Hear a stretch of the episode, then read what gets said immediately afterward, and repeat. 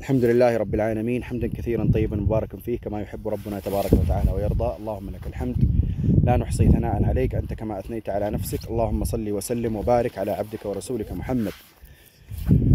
نستعين بالله ونستفتح المجلس السابع والثلاثين من مجالس غيث الساري من هدايات البخاري.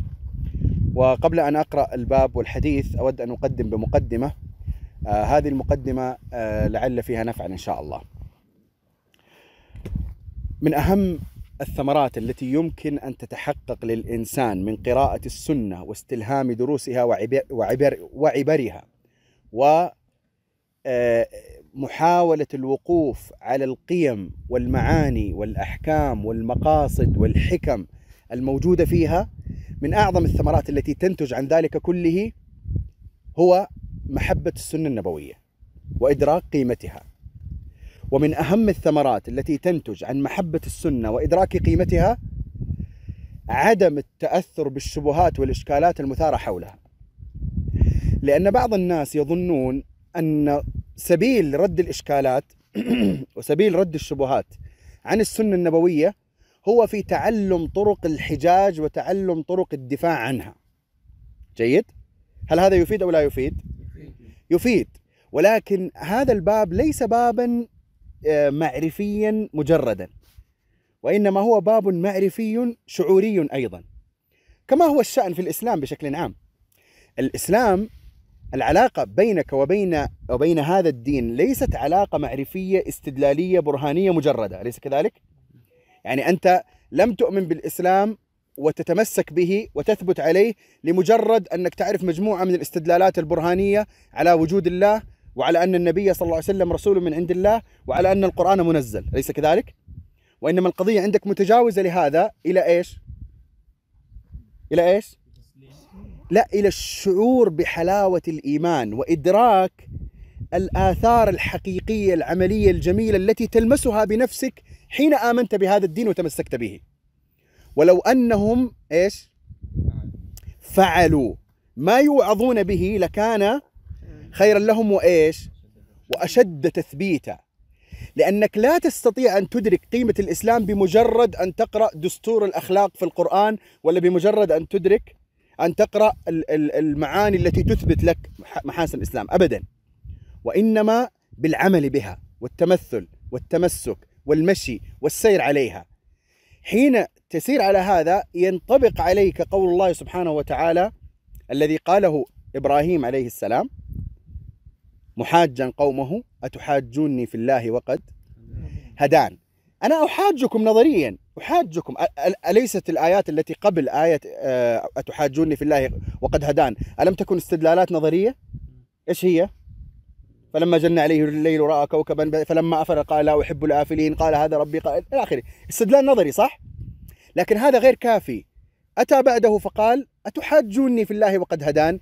يا بعيدون. يا محرومون يا مبعدون.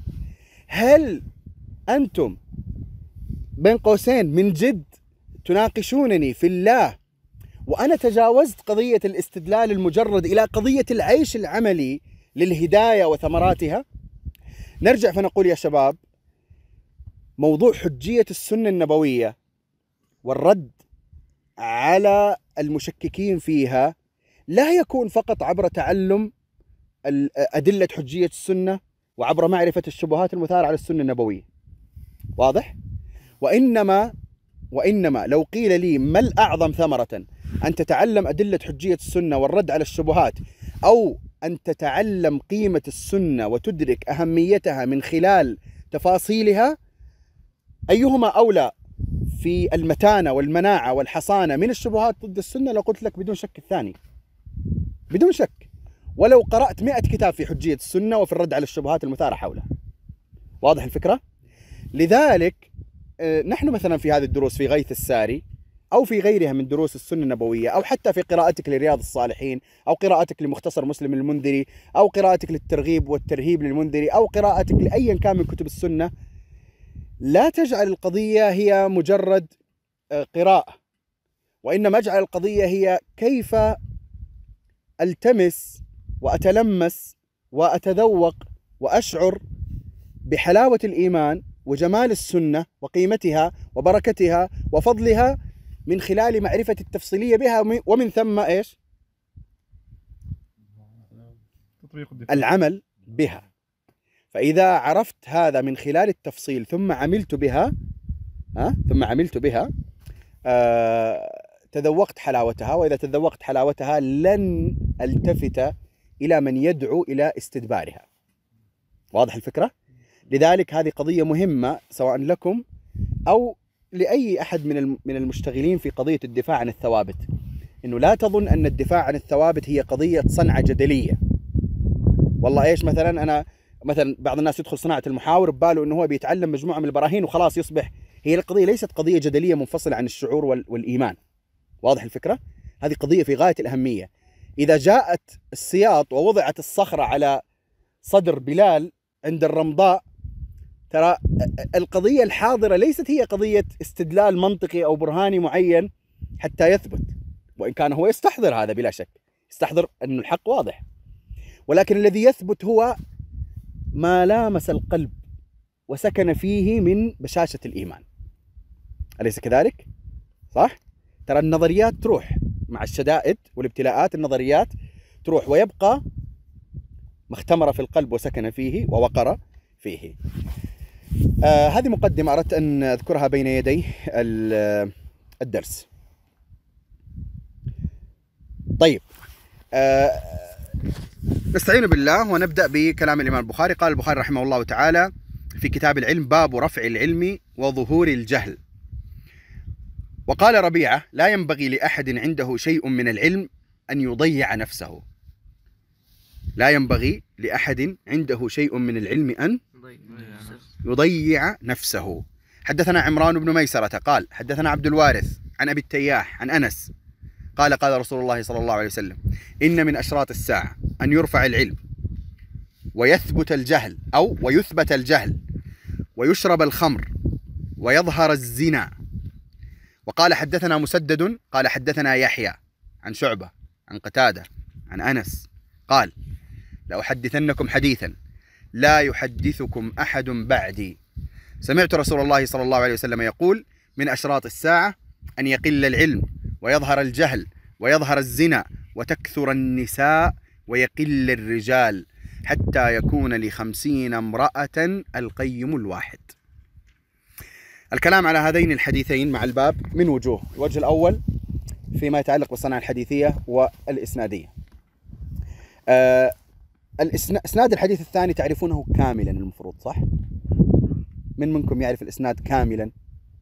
مرة ثانية حدثنا مسدد قال حدثنا يحيى عن شعبة عن قتادة عن أنس مين مين عرف الإسناد كاملا؟ عبد الله مين أيضا؟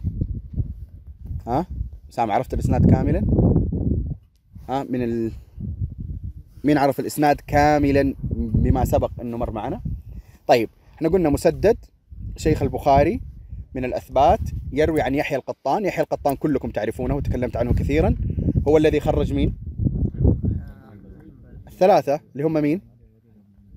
علي بن المديني ويحيى بن معين وأحمد بن حنبل. قلنا من الذي خرج يحيى القطان؟ شعبة اللي هو شيخه هنا. فهذا يحيى عن شعبة. وقلنا من أشهر شيوخ شعبة مين؟ قتادة. وقتادة من أبرز تلاميذ؟ أنس. إذا هذا الإسناد كاملا سهل وواضح ومعروف. مسدد يحيى شعبة قتادة أنس. مسدد يحيى يحيى شعبة قتادة أنس. آه ما يحتاج نتكلم عنهم واحدا واحدا القضية واضحة إن شاء الله. ننتقل للوجه آه الثاني وهو في بيان معنى آه يعني في بيان معنى ما قد يشكل. آه أولا قول ربيعة وهذا ربيعة هو الملقب بربيعة بربيعة الرأي وهو من علماء المدينة الكبار من فقهائهم. وأجلائهم. آه ربيعة يقول لا ينبغي لأحد عنده شيء من العلم أن يضيع نفسه. هذه العبارة تحتاج إلى بيان. وهي من عيون عبارات السلف. من عيون عبارات السلف. وهي تذكرنا بطريقة أو بأخرى بعبارة عمر بن الخطاب التي علقها البخاري أيضا في صحيحه في كتاب العلم حين قال تفقهوا قبل أن تسودوا وإن كان ذاك باب يختلف قليلا لكن هناك جامع بينهما. ما الجامع بينهما؟ بين تفقهوا قبل أن تسودوا وبين آه لا ينبغي لأحد عنده شيء من العلم أن يضيع نفسه.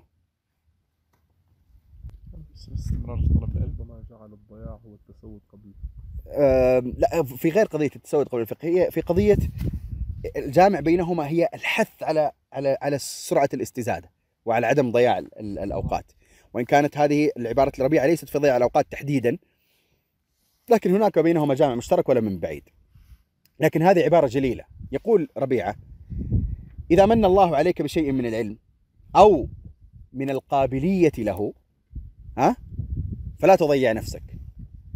لا تضعها في غير موضعها. فالله قد من عليك بشيء من العلم ومن عليك بشيء من الفهم ومن عليك بالإمكان والقدرة فلا تضيع نفسك. لا تضع نفسك في مكان لا يليق بها ولا يليق بهذا العلم الذي ينبغي أن تكون عليه. آه وأيضا من العبارات التي تحتاج إلى بيان ربما القيم الواحد واضح القيم؟ صحيح؟ ها؟ ابن قيم الجوزية. نفس المعنى؟ اللي هو ابن القيم.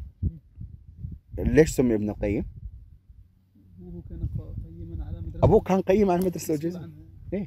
فهو ابن قيم الجوزية. تمام؟ أبوه كان قيم الجوزية فهو ابن قيم الجوزية. بعدين اختصرت صارت ابن القيم. واضح؟ القيم القائم على. تمام؟ المسؤول. ال- طيب. آم، الوجه الثالث في الكلام على الفوائد التي يمكن أن تستنبط من آه، الأحاديث. اولا آه، هذه الأحاديث تتحدث عن أخبار غيبية في آخر الزمان. جيد.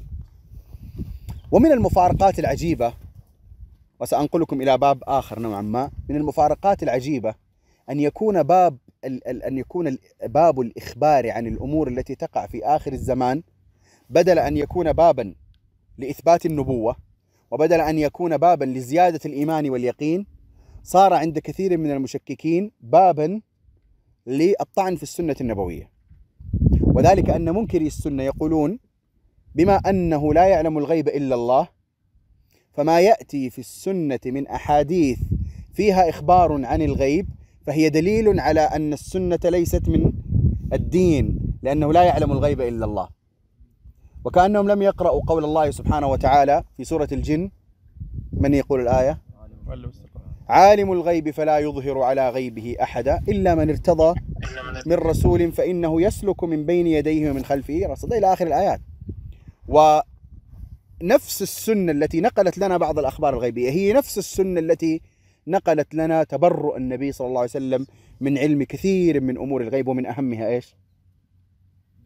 الساعة ما المسؤول عنها بأعلم من السائل فهنا لا يدعي النبي صلى الله عليه وسلم علم الغيب وإنما يقول إن مما أخبرني الله به هو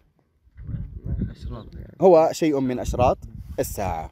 طيب ال- الفائدة الثانية هي آه، أن النبي صلى الله عليه وسلم أخبر أن العلم سيرتفع.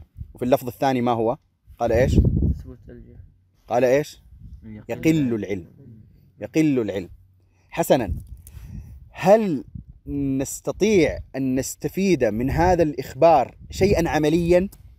نعمله نحن؟ أو هو إخبار عن شيء لا يمكن يعني ال- ال- التعامل معه بباب عملي.